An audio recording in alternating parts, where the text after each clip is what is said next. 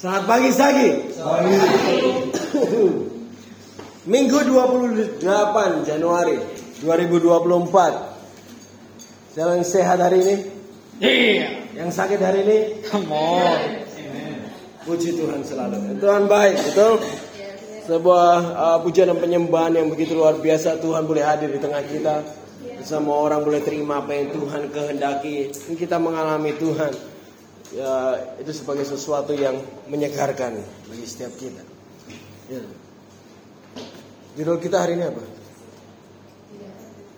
Ineffective. Jadi judul kita hari ini adalah ineffective. Yuk kita langsung aja lompat ke satu tawarik 20 ayat satu. Mukanya lucu banget. Kangkung. Kang.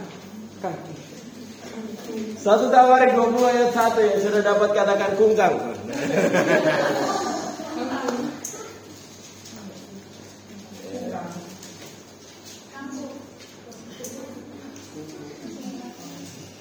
Semua sudah di sana? Pada pergantian tahun, pada waktu raja-raja biasanya maju berperang, maka Yoab membawa keluar bala tentaranya. Lalu ia memusnahkan negeri Bani Amon, kemudian ia maju dan mengepung kota Raba. Sedang Daud sendiri tinggal di Yerusalem. Yoab memukul kalah Raba dan meruntuhkannya. Oke, sebelum kita masuk lebih dalam dalam firman ini, saya mau kalian untuk mengarahkan telinga kalian dan hati kalian pada apa yang mau Tuhan coba sampaikan kepada kita hari ini melalui firman. Saya mau kita semua berinteraksi dengan firman Tuhan hari ini. Dan pastinya saya butuh fokus teman-teman semua hari ini. Amin. Oke, mari kita lihat ayat ini. Di situ dikatakan bahwa pada pergantian tahun, pada waktu raja-raja biasanya maju berperang, maka Yoab membawa keluar bala tentaranya, lalu ia memusnahkan negeri Bani Amon, kemudian ia maju mengepung kota Raba. Sedang Daud sendiri tinggal di Yerusalem. Saya mau kita semua lihat statement di Alkitab teman-teman masing-masing. Bahwa di situ dikatakan bahwa raja-raja biasanya maju berperang dalam musim ini. Jadi ketika ada peperangan, raja pun harus terlibat di dalam perang itu. Mereka seharusnya ada di dalam medan pertempuran. Raja, raja-raja maju berperang. Saat ada peperangan yang berlangsung, para raja mereka ikut di dalam peperangan. Mereka memimpin setiap barisan para pasukan. Mereka mengambil bagian di dalam peperangan itu, mengatur strategi perang. Tetapi di sini dikatakan bahwa Daud nggak ikut bersama-sama dengan pasukan ke medan pertempuran. Seharusnya dikatakan bahwa seharusnya Daud ada bersama-sama dengan pasukannya. Dia seharusnya memimpin dan mengatur barisan perang itu. Dia seharusnya ber, ikut berperang bersama-sama dengan mereka. Dan di sini saya rasa ada maksud kenapa penulis spesifik menaruh kata sedang atau di dalam bahasa Inggris tapi. Dalam bahasa Indonesia itu dikatakan sedang Daud sendiri tinggal di Yerusalem. Tapi kalau teman-teman lihat di bahasa Indonesia masing-masing, eh bahasa Inggris itu dikatakan tapi Daud sendiri tinggal di Yerusalem. Saya rasa penulis coba mengarahkan hal penting yang harus dilihat di dalam teks ini. Ya. Karena dia seharusnya ikut berperang, tapi dia tinggal di Yerusalem, memilih untuk tinggal di rumahnya. Dia memilih untuk tinggal dan gak ikut berperang. Ada yang menarik di sini. Mari kita lihat apa yang terjadi dengan Daud saat dia memilih untuk gak ikut dalam peperangan bersama dengan pasukan. Kita lompat ke 2 Samuel 11 ayat 2. 2 Samuel 11 ayat 2. Sudah dapat katakan perang. Amen.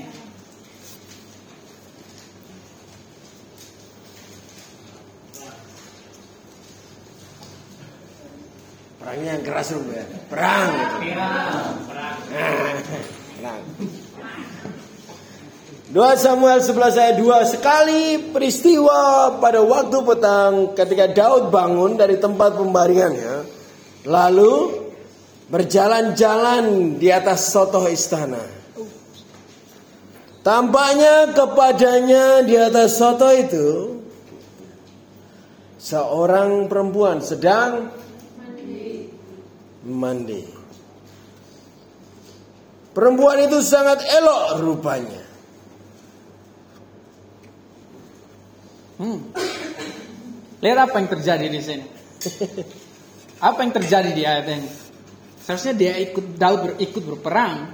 Seharusnya Daud terlibat di dalam medan pertempuran untuk berperang. Namun dia memilih untuk nggak ikut di dalam peperangan dan tinggal di rumahnya, tidur dan bersantai. Menikmati senja. Uh. Jadi anak senja sebentar ya. Tapi kalau teman-teman lihat di pasal sebelumnya, di pasal 19, dia maju memimpin, bahkan berperang, menumbangkan banyak orang di sini. Mhm. Dia malah memilih untuk nggak ikut dalam peperangan di pasal 20 ini. Tapi dia tahu bahwa semua pasukannya pergi berperang. Namun dia memilih untuk nggak ikut. Dia memilih untuk nggak ikut untuk mengambil bagian dalam peperangan ya. bersama-sama dengan pasukan. Apa yang terjadi dengan Daud di sini? Jatuh ke dalam dosa.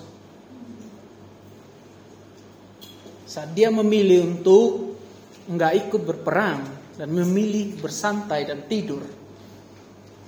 Nah, di sini nih, waktu dia bangun, jalan-jalan di sore hari, di waktu senggangnya, sedangkan orang-orang lagi berperang, eh malah dia lihat seorang wanita yang lagi mandi. Lihat, di sinilah dosa mulai menguasai Daud. Daud bersinah dengan wanita itu dan membuatnya halim. Eh, hamil maksudnya. Halim. Perdana kusuma masuk. Kemudian dia bersengkokol lagi dengan Yoab untuk memburu suaminya si wanita ini yang namanya Uria. Nah, pria ini merupakan salah satu pria perkasa, pemimpin pasukan Daud. Tapi dia bersokongkol untuk menutupi kejahatan. Lihat bahwa seharusnya dia pergi berperang ke medan pertempuran dan ikut serta di dalam peperangan, namun dia menghindar dan memilih untuk bersantai di rumahnya. Di situlah musuh dapat peluang untuk menguasai dia dan dosa mendapat celah untuk menguasai dia. Lantas dari cerita ini apa hubungannya dengan kehidupan kita? Apa hubungannya dengan kehidupan kalian masing-masing. Oke, saya akan berikan contoh. Saya akan kasih tahu kalian. Di dalam momen-momen kehidupanmu, di dalam setiap waktu, saat di mana kamu harus aktif dan berperang, kamu seharusnya efektif di dalam kehidupanmu. Kamu seharusnya ada di dalam peperangan yang Tuhan mau untuk kamu ada di dalam itu. Namun kamu memilih untuk bersantai, dan gak mau ikut berperang. Itu adalah jalan di mana kamu membuat kamu jatuh ke dalam dosa. Yeah. Saya mau kita dapat karakter ini. Karena saya percaya bahwa Tuhan panggil kita dan mau bangun karakter seseorang yang terus mau berperang di dalam waktunya, di dalam kehidupan. Memiliki mental prajurit dilihat kehidupannya dan waktunya dan sadari bahwa di dalam semua itu dia harus ada di dalam peperangan dan dia harus terus berperang. Mari kita lihat contoh yang lain. Saat kamu datang doa pagi di tempat ini, setiap orang turut berperang di dalam waktu-waktu doa itu. Dan kamu memilih untuk enggak turut berdoa dan diam aja dan berpikir bahwa udah cukup yang lain. Udah cukup yang lain udah berdoa. nggak apa-apa, aku diam aja. Aku berdoa dalam hati. Oke. Okay. Saya berdiri dan lihat setiap orang. Ada yang terlibat berperang aktif dan saya lihat juga ada yang diam. Ya mungkin tubuh fisikmu ada di dalam gedung ini, tapi saya melihat sama aja kamu nggak hadir. Gitu. Ketika kamu ada di dalam medan peperangan rohani, semua orang terjun di dalam area peperangan, kamu nggak berdoa. Kalau kamu nggak berdoa itu sama aja, saya nggak lihat kamu hadir di dalam medan perang. Kamu nggak turun di dalam medan peperangan. Seharusnya kamu datang, kamu turun di dalam peperangan. Itulah goalsnya. Tapi kamu memilih untuk duduk diam aja. Saat setiap orang bergabung untuk melakukan pekerjaan, saya rasa kita nggak asing lagi wah dengan kata peperangan saudaramu adalah perangmu juga. Ya. Kita familiar dengan hal itu. Contohnya kemarin kita sudah mengumumkan bahwa hal ini terbuka untuk setiap orang, siapa pun yang mau turun ambil bagian di dalam pemindahan ini. Ada yang turut bergabung, terlibat, perang bersama kami. Yang lain ikut terlibat dalam membantu proses perpindahan itu. Setiap orang mengambil bagian, berperang. Bagaimana dengan keputusanmu kemarin? Bagaimana dengan keputusanmu saat itu? Apa yang kamu lakukan? Yang kamu sudah tahu bahwa bakal ada perang di hari itu. Tapi nggak terlibat. Dan saya rasa hati kita masing-masing tahu dengan keputusan kita hari itu. Contoh lain, waktu kamu bangun pagi, biasanya kamu seharusnya berdoa di pagi itu. Namun kamu nggak berdoa.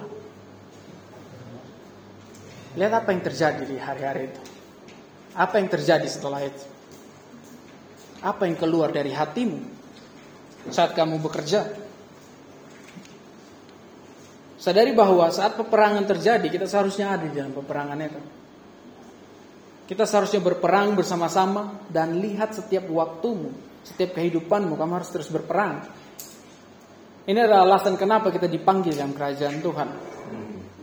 Bahwa kita melihat setiap area di dalam kehidupan kita melihat hal itu dengan perspektif peperangan. Kalian semua prajurit. Dan seharusnya kalian aktif dan efektif. Amin. Kita akan lihat dulu 2 Petrus 1 ayat 8. Ayat yang sudah beberapa minggu ini kita buka terus, kita pelajari terus. Ada yang merenungkan dan coba mempelajarinya di rumah? Oh ada.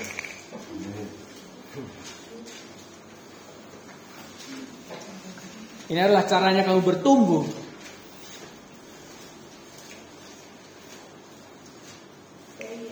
Di ayat 8 Petrus 1 yang surat Petrus kedua pasal 1. Sebab apabila semuanya itu ada padamu dengan berlimpah-limpah, apa yang ada di kita? Dari ayat 5, betul? Yeah. Yang ditambahkan, kamu akan dibuatnya menjadi giat, katakan giat. Dan berhasil. Berhasil. Dalam pengenalanmu akan Yesus Tuhan. Tuhan kita. Kita bicara tentang hal ini juga minggu lalu. Ini bicara tentang proses pemuridan, betul? Salah satu di dalam proses di dalam Alkitab yang kita lihat menjadi dasar dari pemuritan dan bagaimana pembangunan pertumbuhan diri kita, hidup kita bertujuan untuk menjauhkan kita dikatakan di sini. Kalau kamu lakukan ini semua, proses ini akan menjauhkan kita dari kehidupan yang tidak berbuah. Dan kita bahas itu semua minggu lalu. Gitu? Tapi juga ternyata dia juga menjadikan hidup kita kiat Dikatakan di sini kamu akan dibuatnya menjadi giat. Giat, giat, giat, giat, giat. Ya. Di dalam terjemahan bahasa Jawanya diambil sisi negatifnya menjadi inaktif, inefektif. Salah kan? alias tidak efektif. Saat Petrus berbicara di ayat ini, dia memakai kata argos, katakan argos. Argos. Argos adalah kata yang sebenarnya menghasilkan negatifnya, tidak giat atau tidak efektif di dalam bahasa Inggrisnya. Argos sendiri kalau diterjemahkan langsung dari katanya tunggalnya saja, ini artinya menganggur. Ya, bahasa Inggrisnya menggrip.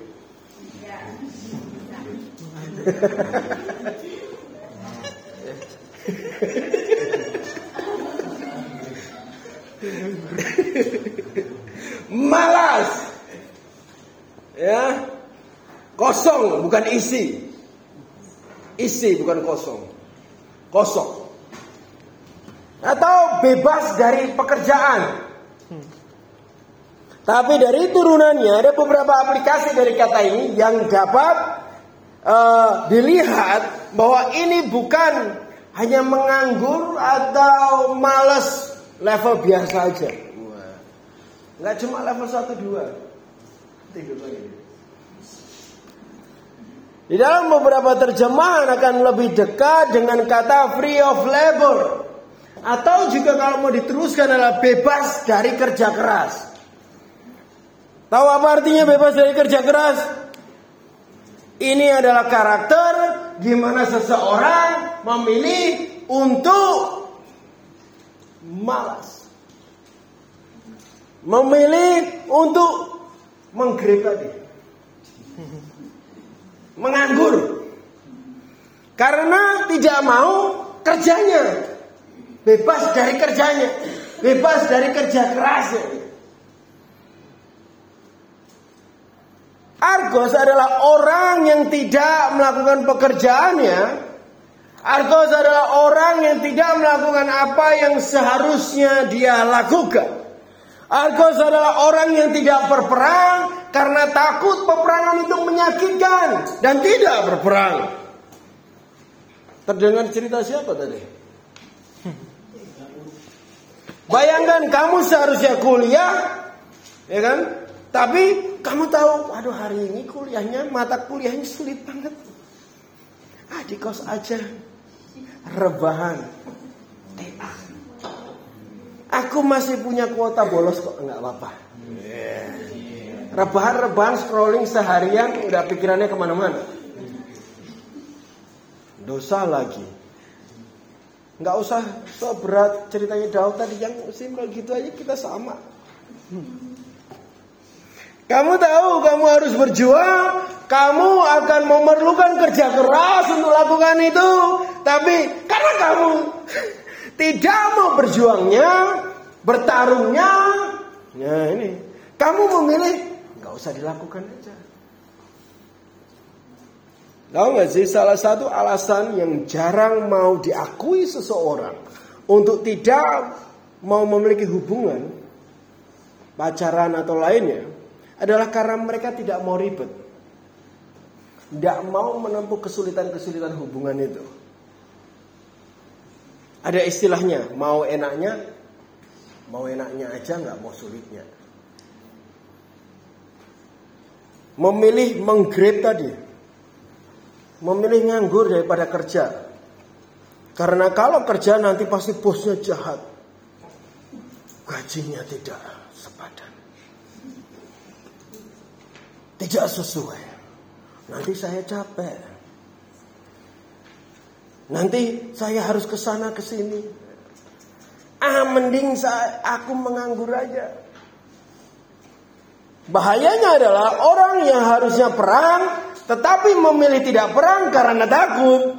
Takut berperang atau karena tidak mau sakit atau karena nggak mau susah di dalam peperangan itu akan dekat sekali dengan kejatuhan di dalam dosa. Coba pikirin dan ingat-ingat aja. Semua dosa yang kamu pernah lakukan atau yang barusan dilakukan atau marah sedang masih digumuli, kira-kira kamu lagi ngapain? Saat kamu lagi apa? Sendiri. Saat kamu lagi apa? Memilih nggak mengerjakan yang seharusnya kamu kerjain. Saat kamu memilih menunda apa yang seharusnya kamu selesaikan. Ya atau ya? Saat kamu memilih tidak melakukan itu. Aku memilih Today I don't feel like doing anything. I just wanna lay on my bed. Know, tahu lagu itu judulnya? Lazy Chong. Jeho bilang lazy Chong. Lazy. Ineffective alias lazy.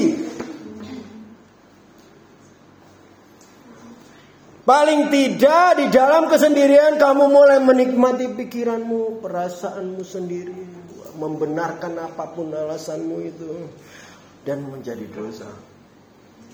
Bahkan kadang menikmati fisikmu sendiri. But it's not big bad.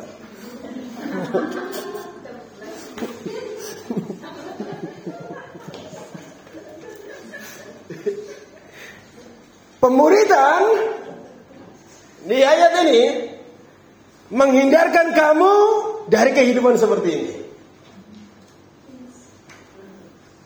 Di ayat 8 ini katakan kalau kamu lakukan ini semua, kamu terhalang dari kehidupan yang argos.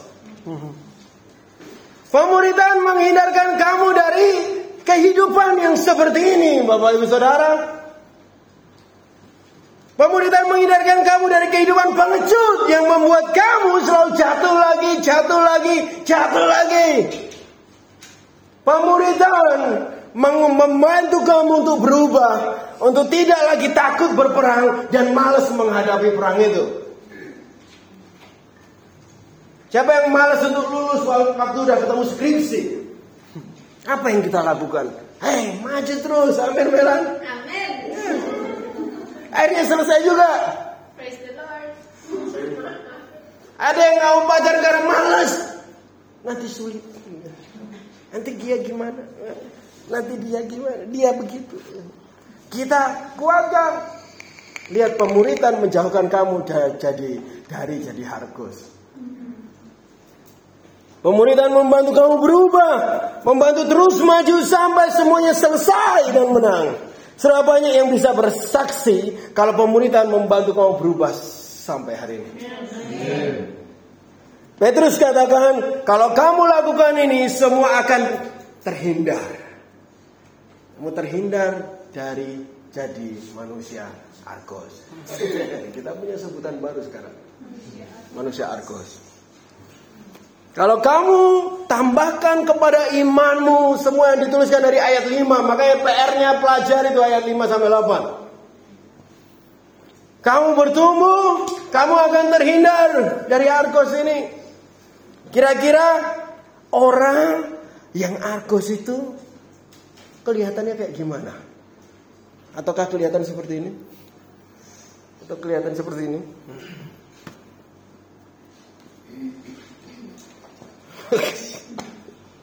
Ini siapa yang ngerti? Mari bukan mati. Mari kita ke Titus pasal pertama. Ya, di sini malah mati kita Titus pasal pertama.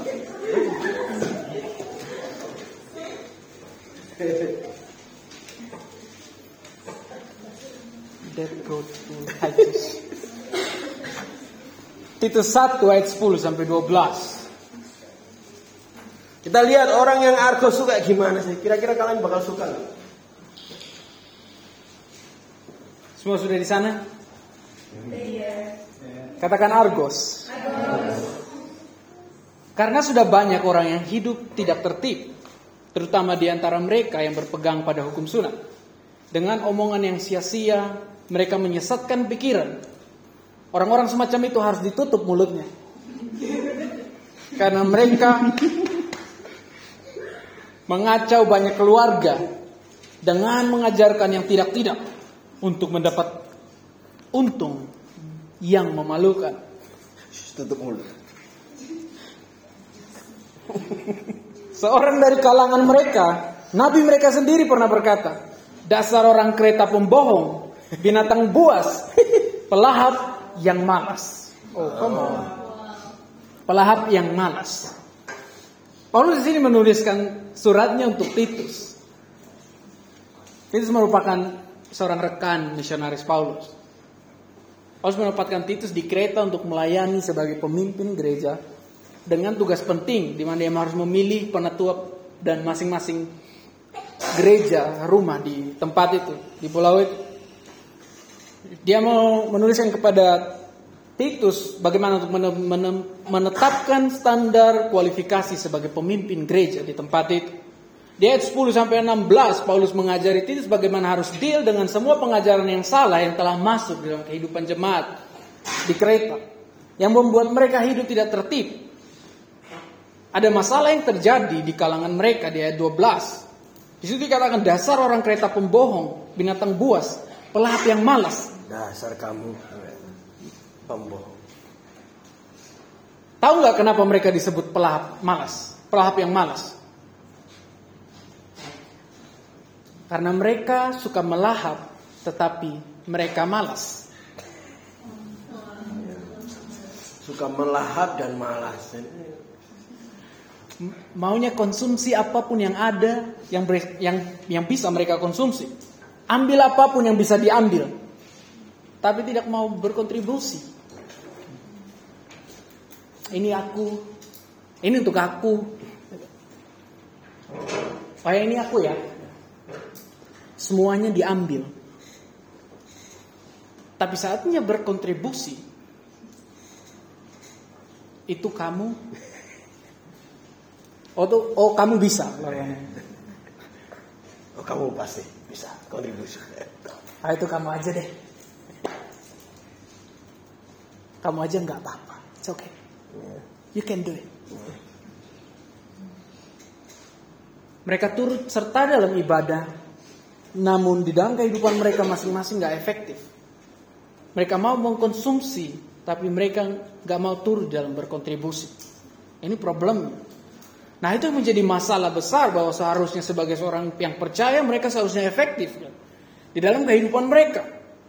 Dan seharusnya turut mengambil bagian dan berkontribusi dalam komunitas. Namun problem yang terjadi di sini mereka menjadi pelahap yang malas. Kehidupan mereka nggak efektif.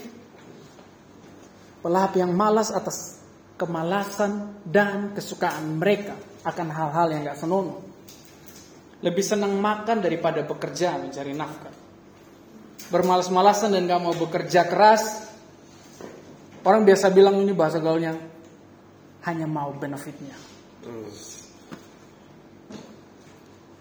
Akar dari pelahap malas ini apa sebenarnya? Apa akarnya? Dia mau keuntungan tetapi tidak mau bekerja keras. Dia mau konsumsinya tetapi tidak kesulitannya untuk mendapatkan. Mau menang tapi tidak berperang. Mau terlihat kompak dan bersatu tapi sukanya sendirian. Gak mau sakit, gak mau sulitnya. Gak mau sulitnya kerja keras. Tapi mau dong dampaknya.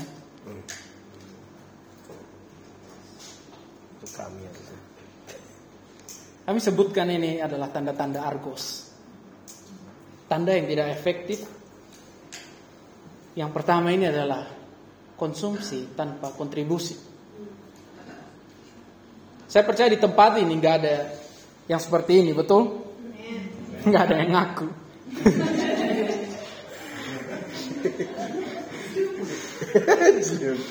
Tapi saya rasa kita semua tahu bahwa sebagai seorang Kristen kita harus bekerja keras. Amin. Bekerja keras dan harus berkontribusi dalam setiap hal. Kabar baiknya adalah bahwa pemuritan membantu kita lepas dari kehidupan seperti ini. Amin. Ulangi lagi, Pet. Kabar baiknya adalah pemuritan membantu kita lepas dari kehidupan ini. Berkontribusi dalam dalam pelayanan di gereja. Dalam waktu kerjamu berusaha Bagaimana kamu harus memakai setiap waktu untuk efektif dan bekerja keras sebaik mungkin untuk memberikan yang terbaik. Di dalam pelayananmu, bekerja keras dan aktif.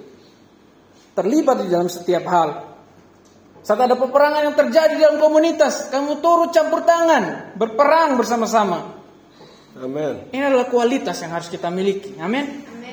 Bahwa kita bukan Kristen gampangan. Kita bukan orang Kristen yang hanya bermalas-malasan dan jadi pelahap aja. Tapi malas. Iya, pelahap. Pelahap, pelahap. Mari kita lihat karakter yang berikutnya, tanda-tanda yang berikutnya. Di Matius 20 ayat 3.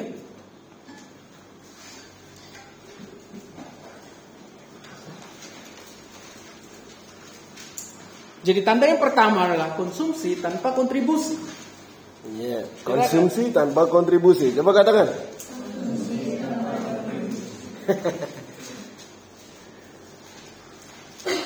pelahap, udah pelahap, malas lagi.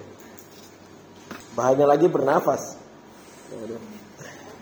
Matius 20 ayat 3. Kira-kira pukul 9 pagi ia keluar dan dilihatnya ada lagi orang-orang lain yang menggrep di pasar. Yang menganggur di pasar. Ya. Jam 9 tuh dia keluar di pasar, ada orang-orang nganggur. Ini adalah salah satu cerita yang menarik. Ada orang butuh karyawan, coba cari. Eh, dia nemu ini beberapa lagi lagi nganggur di pasar. Singkat cerita diambil orang-orang yang nganggur itu tadi untuk bekerja dengan perjanjian upah satu dinar satu hari atau satu hari dibayar satu dinar. Dan dari pagi mereka bekerja, terus siang si bos ini cari lagi karyawan karena kurang mungkin. Di siang itu dia nambahin orang untuk kerja yang sama. Dan di akhir hari itu saat gajian udah diberi semua. Ya yang di pertama tadi yang diambil jam 9 pagi komplain. Lihat ayat 12. Dia komplain katanya, mereka yang masuk terakhir ini hanya kerja satu jam. Dan engkau menyamakan mereka dengan kami yang seharian sudah bekerja berat. Dan menanggung panas terik. Terik matahari. Kami mau bayarannya sama. Mereka satu jam, saya kami dari pagi. Di ayat 13 bosnya menjawab, loh kan kita sudah deal dari pagi tadi. Satu dinar, satu hari. Kamu kerja dari pagi sampai sampai sore, sampai selesai ya satu dinar juga. Kita sudah sepakat. Ini bukan soal adil dan tidak adil. Satu dinar satu hari. Tahu nggak sih kenapa mereka mengeluh seperti yang dituliskan di ayat 12 tadi? Karena mereka memang mengeluh. Mereka itu memang begitu. Apa maksudnya? Saya ajak Bapak Ibu Saudara pelan-pelan di bagian ini. Kalau Bapak Ibu Saudara ingat tadi di ayat 3, mereka sedang apa di pasar? Waktu pertama ditemukan sama bos tadi, dia nganggur. Menganggur di pasar. Tahu gak sih? Saya ulang lagi. Menganggur di pasar. Tahu gak sih di setiap kota dari zaman dulu sampai sekarang pasar adalah tempat yang paling ramai dan yang paling banyak hal yang banyak bisa dikerjakan. Tempat di mana banyak orang akan datang berkumpul, perdagangan apa pun terjadi pasar. Bahkan dagang payung pun ada. Ojek payung ya kan. Apa pun. Terjadi di situ. Pembelian terjadi. Cuci mata juga terjadi di pasar. Saking apapunnya itu. Banyak hal yang terjadi. Dan di pasar akan selalu ada pekerjaan. Pasar adalah tempat yang selalu ramai. Kecuali tutup. Kalau pasarnya tutup nggak ramai. Kalau kamu sekarang ke pasar Kolombo, kira-kira kamu bisa nganggur nggak di sana? Sebenarnya ada aja kerjaan yang bisa kamu kerjain. Contohnya kamu bisa nyapu tuh lorong-lorongnya. Kamu bisa ngepel lantai pasar itu, ya kan? Bisa. Masalahnya bukan kerjaan yang nggak ada. Masalahnya kamu mau nggak ngerjainnya. Bisa dapat? Ada kerjaannya, tapi masalahnya kamu mau nggaknya itu.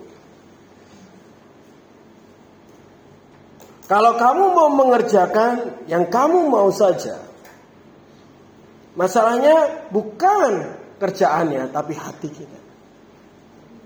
Kadang kita seperti itu. Kita cuma milih kerjaan yang kita mau aja. Dan kecenderungannya kamu bisa atau kecenderungan yang kamu bisa dan kamu ahli saja yang kamu pengen kerjain. Karena sesungguhnya menganggur adalah pilihan. Menganggur itu bukan kondisi, bukan juga nasib.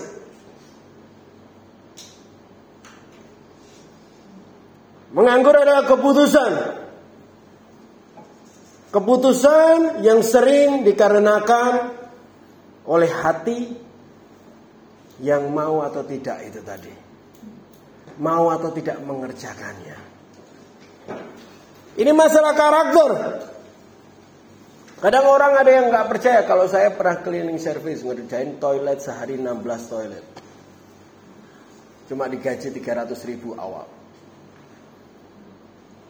Ini karena bukan masalah kerjaan kamu nganggur. Kamu mau enggaknya?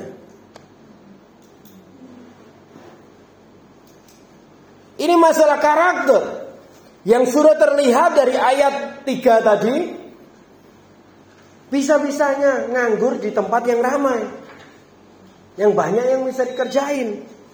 Ramai saat contohnya saat ramai saat pindahan kemarin kita oh, pung, pung, pung, pung, gitu kan.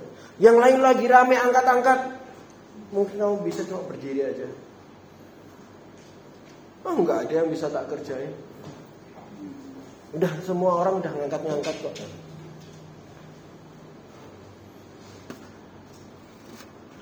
Dan orang yang punya karakter seperti ini, salah satu tanda di akhirnya adalah suka mengeluh terhadap apa yang dia dapatkan dari kemalasannya. Masa cuma segini? Wah nggak ada sih. Apa pemimpin pasti pilih kasih. Kok dia terus yang dipercayakan? Orang yang orang yang memilih untuk malas, orang yang memilih untuk menganggur, selalu berujung iri terhadap progres orang lain. Selalu iri terhadap berkat orang lain.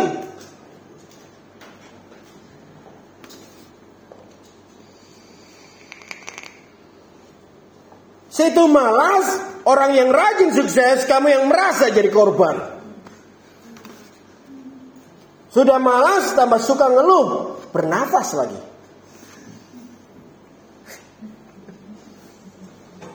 Tahu gak sih masalahnya bukan di situasi di mana dia berada, bukan bentuk pekerjaan yang dia lakukan, bukan tuannya bahkan atau bosnya atau yang memimpin, tetapi hatinya, katakan hati. Hati. Tapi hatinya, hati yang sejak semula yang memilih nganggur tadi. Hati yang sejak semula milih-milih tadi. Ujungnya akan selalu komplain. Ini tanda lain seorang Argos. Ada yang namanya Argos di sini. Orang yang memilih kehidupan tidak efektif. Orang yang memilih maaf, malas, bukan memilih maaf, memilih malas dan sia-sia. Kami sebut tanda kedua ini memilih menganggur. Tetapi kabar baiknya adalah pemuritan membantu kita lepas dari kehidupan seperti ini. Amin. Pemuritan membantu engkau akan efektif. Gak jadi orang yang cuma malas dan komplain. Malas-malas waktu dipercayain ujungnya komplain juga. Proses pemuritan menghindarkan kamu dari hidup yang malas yang merusak ini. Kita semua sangat bisa jadi orang seperti ini. Tetapi pemuritan akan membantu kamu berubah. Kita berubah. Saya pun juga berubah. Mau berubah? berubah. Lanjut ke 1 Timotius 5. Kita lihat tanda yang lain tentang si Arkos ini. 1 Timotius 5 ayat 13. Semua sudah di sana?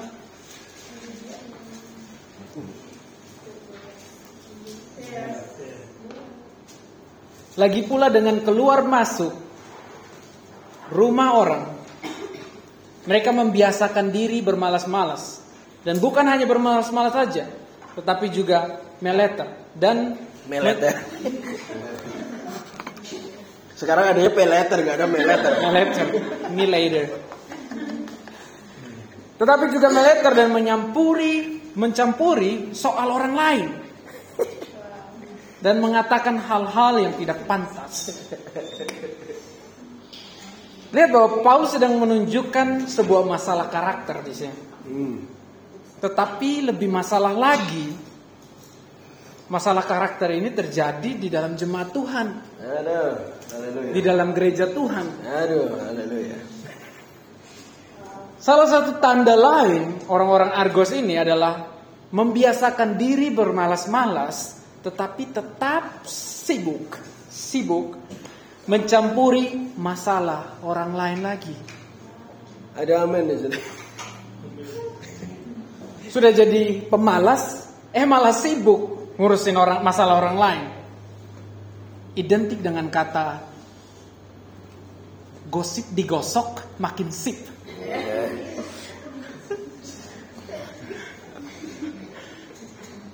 Semakin ditambah bumbu, serasa urusan orang lain lebih penting. iya kan? Ditambah Petrus di sini. Kita Pedrosnya Sening perbincangan yang nggak baik itu makin pedas. Ada aja orang kayak gini. Dan ini terjadi dan sampai saat ini masih sering terjadi di kalangan jemaat gereja sampai hari ini. Aduh. Tapi tidak ada di dalam sini, oke? Nggak ada yang ngaku.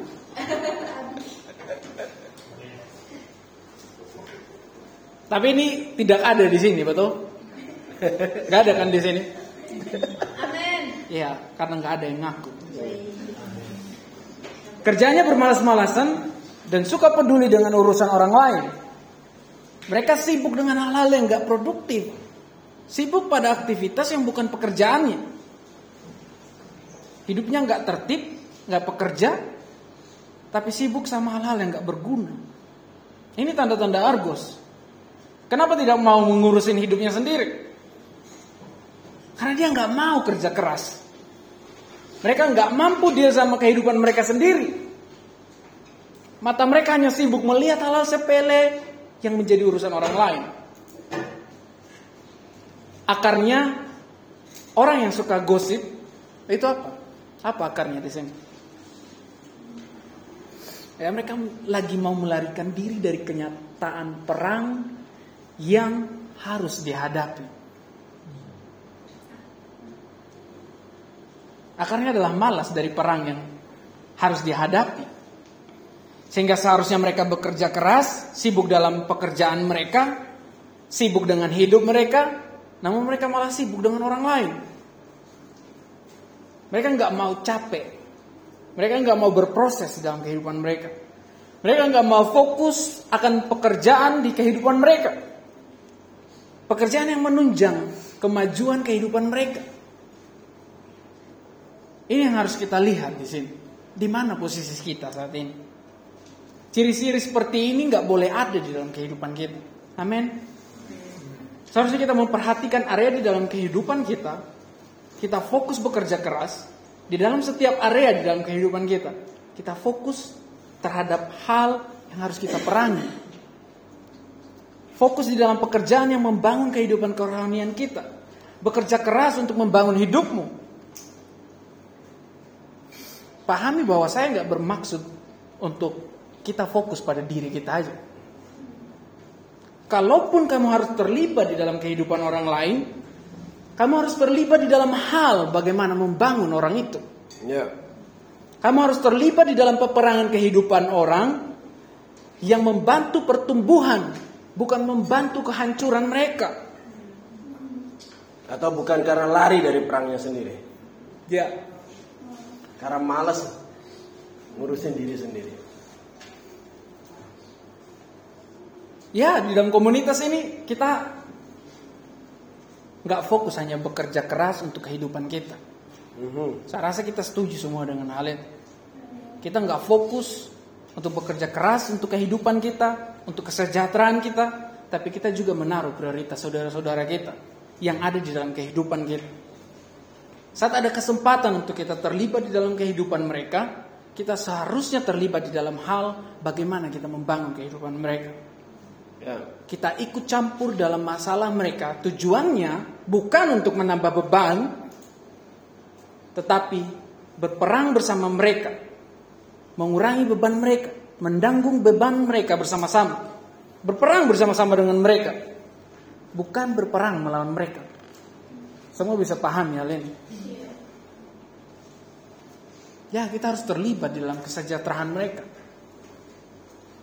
Itu yang seharusnya ada di dalam kehidupan kita. Itu yang seharusnya ada di dalam kerinduan kita. Bahwa kesejahteraan saudara kita adalah hal yang utama dalam kehidupan kita. Ada amin di sini? Ayo kita ke Amsal 15 ayat 9. Ada amin atau ada argos? Masih amin atau ada? Jadi karakter yang ketiga di sini busybody. Tanda-tanda dari orang yang uh, tidak efektif. Yang pertama yang kita kami boleh bagikan tadi adalah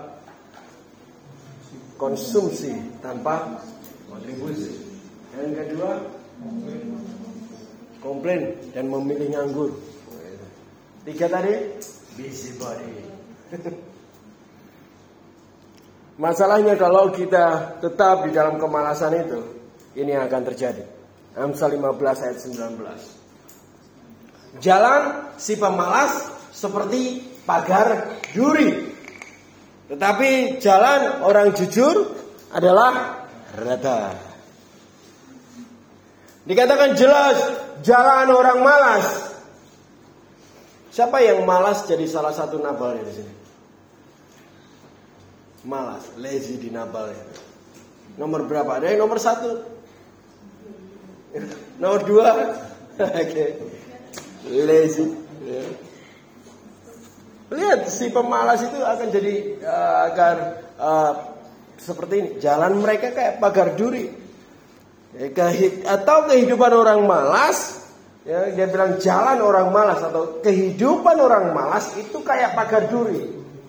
Tahu pagar duri itu apa? Di dalam Amsal 22 ayat 5 itu referensi yang lain aja dicatat nanti bisa baca sendiri disebutkan pagar duri. Ini akan merujuk kepada kata perangkap.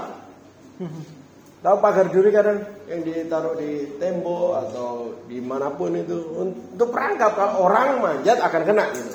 Jadi kehidupan orang yang malas penuh dengan perangkap. Orang argos penuh dengan perangkap. Perangkap yang mematikan dan menyakitkan. Paling nggak au au au au au au gitu kan. Pagar duri kalau benar. Gitu. Kemalasan itu adalah jebakan, katakan jebakan. Jebakan. Yang akan memperangkap kamu, menyakiti kamu perlahan dan mematikanmu pada akhirnya. Bahayanya lagi, dunia akan selalu memfasilitasi kemalasan kehidupan manusia. Kamu mau kerja apa? Mau youtuber. Supaya tinggal duduk edit video duitnya banyak. Pinjol.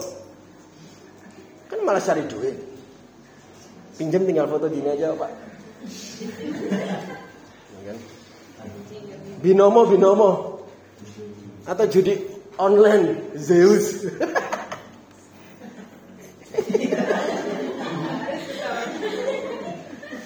Itu bercandaannya Pak Aris soalnya. Ya. Puji Tuhan, mereka semua nggak tahu puji Tuhan. Ya, puji Tuhan, Zeus apa mereka nggak tahu puji Tuhan. Ya, jangan, jangan tahu. ya. Dan masih banyak lagi mie instan kan biar malas masak mie instan aja, ya kan? Difasilitasi, ya? Enak tapi ya kan?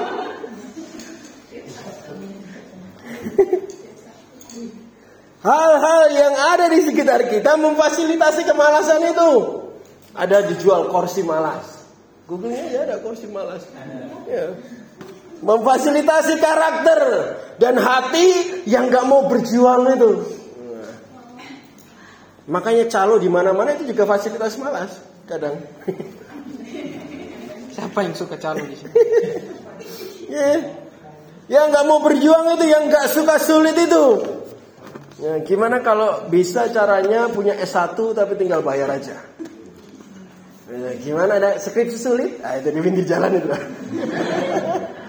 Sarjana Eh. tembak. Ditanya skripsi sulit? Ya. Dibantu sama mereka. Ya kan? Di, di, difasilitasi kemalasan-kemalasan itu. Tapi bahayanya ada perangkap di dalamnya. Dan kalau kita lakukan kemalasan itu akan memperangkap kamu. Terperangkap di dalamnya. Tahu arti perangkap? Jebakan. Ya, sama aja. Perangkap adalah tempat di mana kamu nggak gampang untuk keluar lagi. Gampang masuknya, orang iso metu. ya kan? Gampang loginnya, coba cari gimana caranya aku hapus akun nggak bisa. Terperangkap. Aku tertipu. Nah, gitu nanti. Kemalasan akan membuat hidupmu terperangkap, terjerat, terjebak dengan duri. Bukan dori, duri. Kehidupan yang penuh dengan kesakitan. Tadi, Au, au, aduh, aduh, aduh. Sakit-sakit dikit-dikit. Awalnya sih ah, nikmat banget namanya bermalas-malasan enak nggak pertama-tama. Weh, lagi lagi oke. uh, I'm going to lay on my bed. Oke, gitu. Rasanya enak. Lama-lama menyakitkan. Gimana kok menyakitkan? Menyakitkan lihat orang lain kok makin maju dan progres. Kok saya tidak? Menyakitkan mulai lihat hidupnya mulai gagal satu persatu. Satu demi satu mata kuliah hancur. Harus ngulang lagi. Malasnya enak pertama-tama. Habis itu durinya mulai kerasa. Eh, sakit. Orang lain menerima pertumbuhan. Udah lihatnya menyakitkan, terus ditambahin iri hati.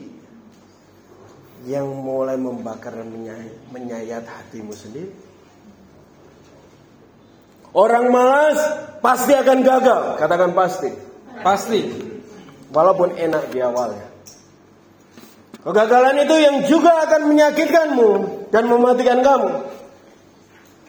Tapi kalau Anda sudah diperangkap, perangkap kemalasan yang menyakitkan tetapi tidak mudah keluar itu. Lucunya adalah kemalasan diawali dengan ke- keadaan di mana kamu malas karena kamu nggak mau sakit, gitu. Kamu malas karena kamu nggak mau susah. Kamu tidak suka perang. Ya, kamu nggak suka capek. Kamu nggak suka lelah. Tahu di ujungnya apa?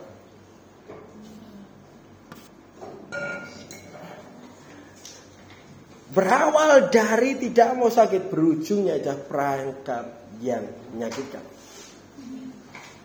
Kamu nggak mau capek, jadi kamu malas-malasan, Pak. Nanti di akhir kamu malas, kamu, malah akan capek yang nggak bisa keluar dari rasa lelah itu.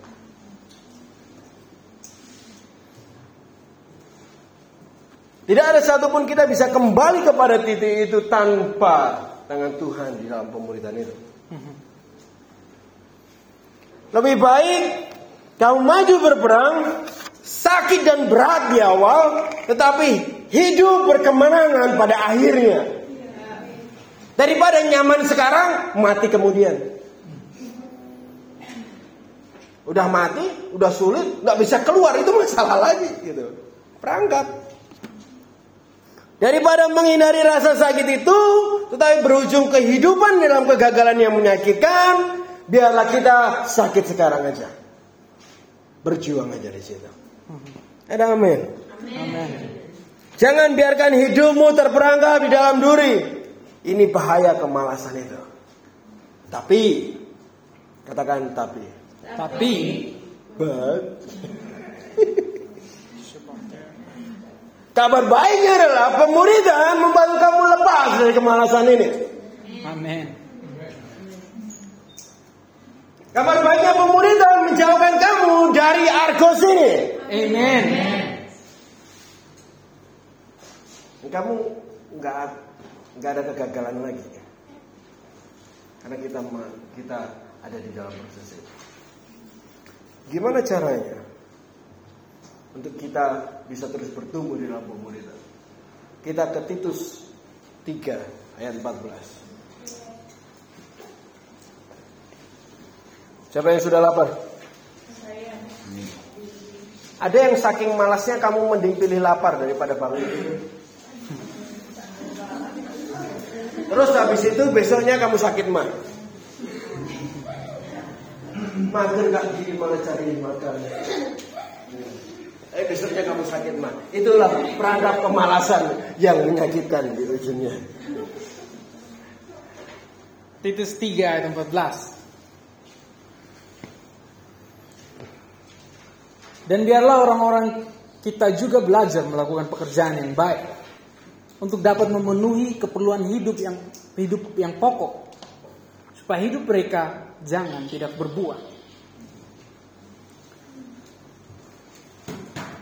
Jadi dari semua pesan hari ini bahwa kita perlu melihat dan bahkan belajar untuk melakukan sesuatu yang baik. Artinya bahwa kita belajar untuk melakukan apa yang benar dalam kehidupan kita. Jangan biarkan kemalasan dan ketidakefektifan mematikan kita dari sesuatu yang seharusnya kita lakukan. Jangan biarkan hal itu mematikan kita dari sesuatu yang Tuhan panggil untuk kita lakukan. Setiap hal kita perlu kerja keras. Pasti ada proses yang harus kita lalui. Bahkan terkadang darah kita tertumpah untuk hal itu. Semua itu untuk dampak yang baik. Yang kita bisa nikmati. Kita bisa menikmati dampak dari perjuangan itu. Hasil dari perjuangan yang membawa kemajuan bagi kehidupan kita. Kalau kita kembali untuk mengingat pesan yang sudah kita pelajari di Petrus. Sebab apabila semuanya itu dikatakan ada padamu dengan berlimpah-limpah, kamu akan dibuatnya menjadi giat dan berhasil di dalam pengenalanmu akan Kristus Yesus Tuhan kita. Jadi kita perlu belajar untuk add something di dalam kehidupan kita. Katakan add something. Add something. Add something. di dalam setiap proses kita perlu belajar untuk menambahkan sesuatu di dalam iman kita. Ya memang itu nggak mudah saat kita berjuang. Itu nggak mudah saat kita bela- belajar. Saat kita belajar untuk menambahkan pengetahuan. Perjuangan untuk melakukan apa yang benar di waktu senggangmu. Untuk pertambahan apa yang ada dalam iman. Setiap proses itu perlu perjuangan. Dan kita harus berjuang untuk hal itu. Siapa yang mau berjuang di tempat ini? Ya. Dan kita harus efektif di dalam perjuangan itu. Di dalam perjuangan itu, kita perlu berperang untuk kemajuan kita. Berperang untuk melakukan apa yang benar, apa yang seharusnya kita lakukan. Karena saya tahu bahwa kita semua mau kemenangan. Kita semua mau kehidupan yang berbuah, menghasilkan sesuatu bagi kerajaan Tuhan. Berjuang melakukan apa yang baik sehingga kamu bebas dari ketakutan untuk berperang dan belajar untuk tetap stay di dalam jalur peperangan itu. Belajar dan berjuang di dalam penguasaan diri itu nggak mudah.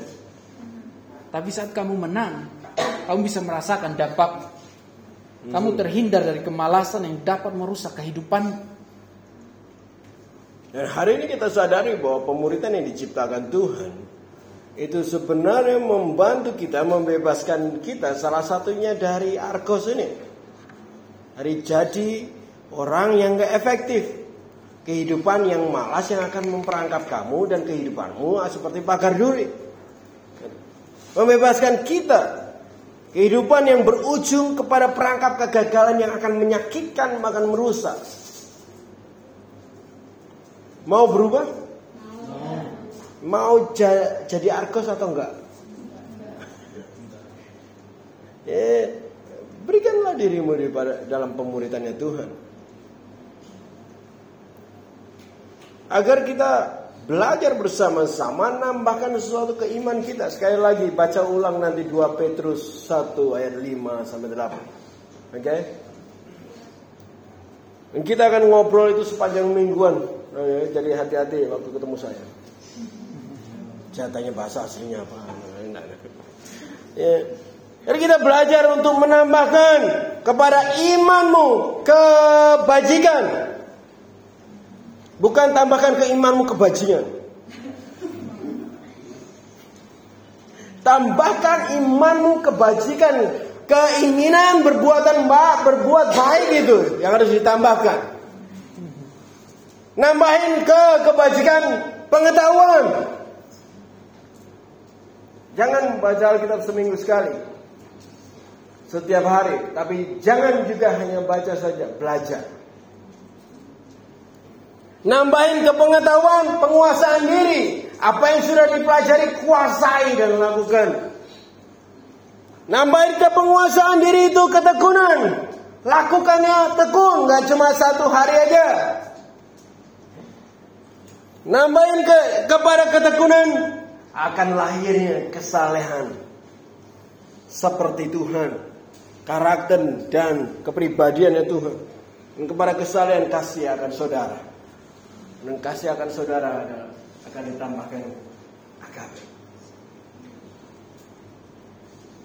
Dan Petrus katakan, kalau kamu, apabila kamu nambahin ini semua, hidupmu akan berlimpah-limpah dalam pengetahuan tentang dia. Dan hidupmu akan terhindar dari jadi bisibadi tadi. Hidupmu akan terhindar dari orang yang kontrib eh kontribusi, uh, konsumsi tanpa kontribusi. Hidupmu akan terhindar dari orang yang hanya menggerita deh, memilih menganggur. Ada kerjaan, nggak ada kerjaan enggak, pasti ada. Dan cuma komplain aja. Ya terhindar dari situ. Dan saya bisa bersaksi di tempat sini, di depan ini bahwa kehidupan teman-teman banyak perubahan. Amen. Karena kalian dimuridkan. Dan pelayanan yang sehat hanyalah pelayanan yang berubah. Kalau di suatu gereja tidak ada perubahan hidup, gereja itu dipertanyakan. Karena di mana ada Yesus, di situ ada perubahan. Di mana ada kebenaran, ada kemerdekaan. Di mana ada Roh Kudus, ada kekudusan untuk membasuh semua kejahatan yang ada. Ada perubahan tentang Yesus, tentang kingdomnya, tentang surganya, semuanya tentang perubahan. Jadi kita mau berubah mulai hari ini. Kita mau berperang, nggak lari. Kalau di pemerintahan sulit, ora fofo. Maju terus. Aku rapopo. Maju terus. Berperang terus. Jangan lari. Jadi kalau mau terus maju, jangan jadi nggak jadi argos, berilah dirimu untuk dimuridkan. Mari kita berdoa. Tuhan terima kasih untuk hari ini. Kasih karunia yang besar atas kami. Terima kasih untuk berbicara kepada kami di pujian penyembahan tadi. Kami harus berubah, kami harus takut akan Engkau. Di dalam ketakutan akan Engkau, kami mau tunduk sama firman-Mu juga hari ini. Firman-Mu yang menyatakan dan memberi jaminan. Di dalam pemuritan, di dalam proses kebenaran-Mu yang terus diajarkan kepada kami. Engkau meluputkan kami dari kejatuhan, kegagalan, kemalasan ini. Kau menjauhkan kami dari kegagalan seperti dosa yang Daud lakukan. Tuhan terima kasih untuk kesempatan untuk kami boleh dimuridkan oleh Engkau dan oleh umatmu juga Tuhan. Sekali lagi kamu memberi diri kami kepada pemerintahan akan Engkau. Kami mau jadi murid Yesus Kristus Tuhan. Terima kasih Tuhan untuk hari ini. Kami mengucap syukur dan biarlah kami menikmati hadirat di dalam fellowship kami. Dalam nama Tuhan Yesus kami berdoa, haleluya. Amin. Selamat hari Minggu Tuhan memberkati.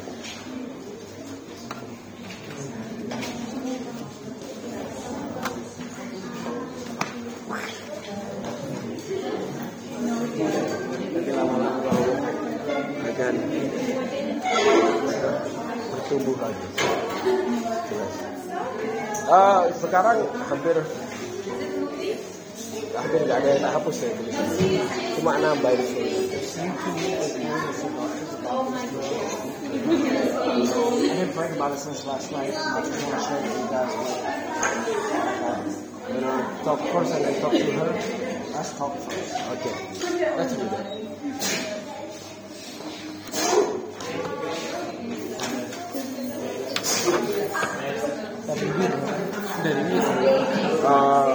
cewek ya di Biro cewek kan di Monosa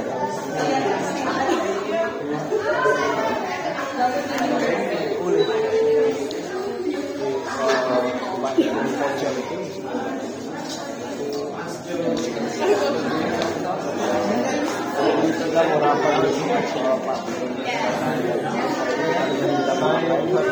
kita belum punya keputusan untuk gimana mana kalau bisa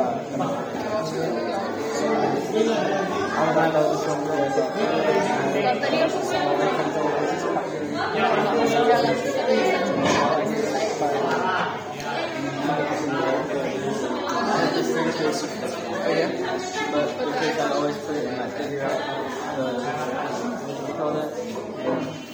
So,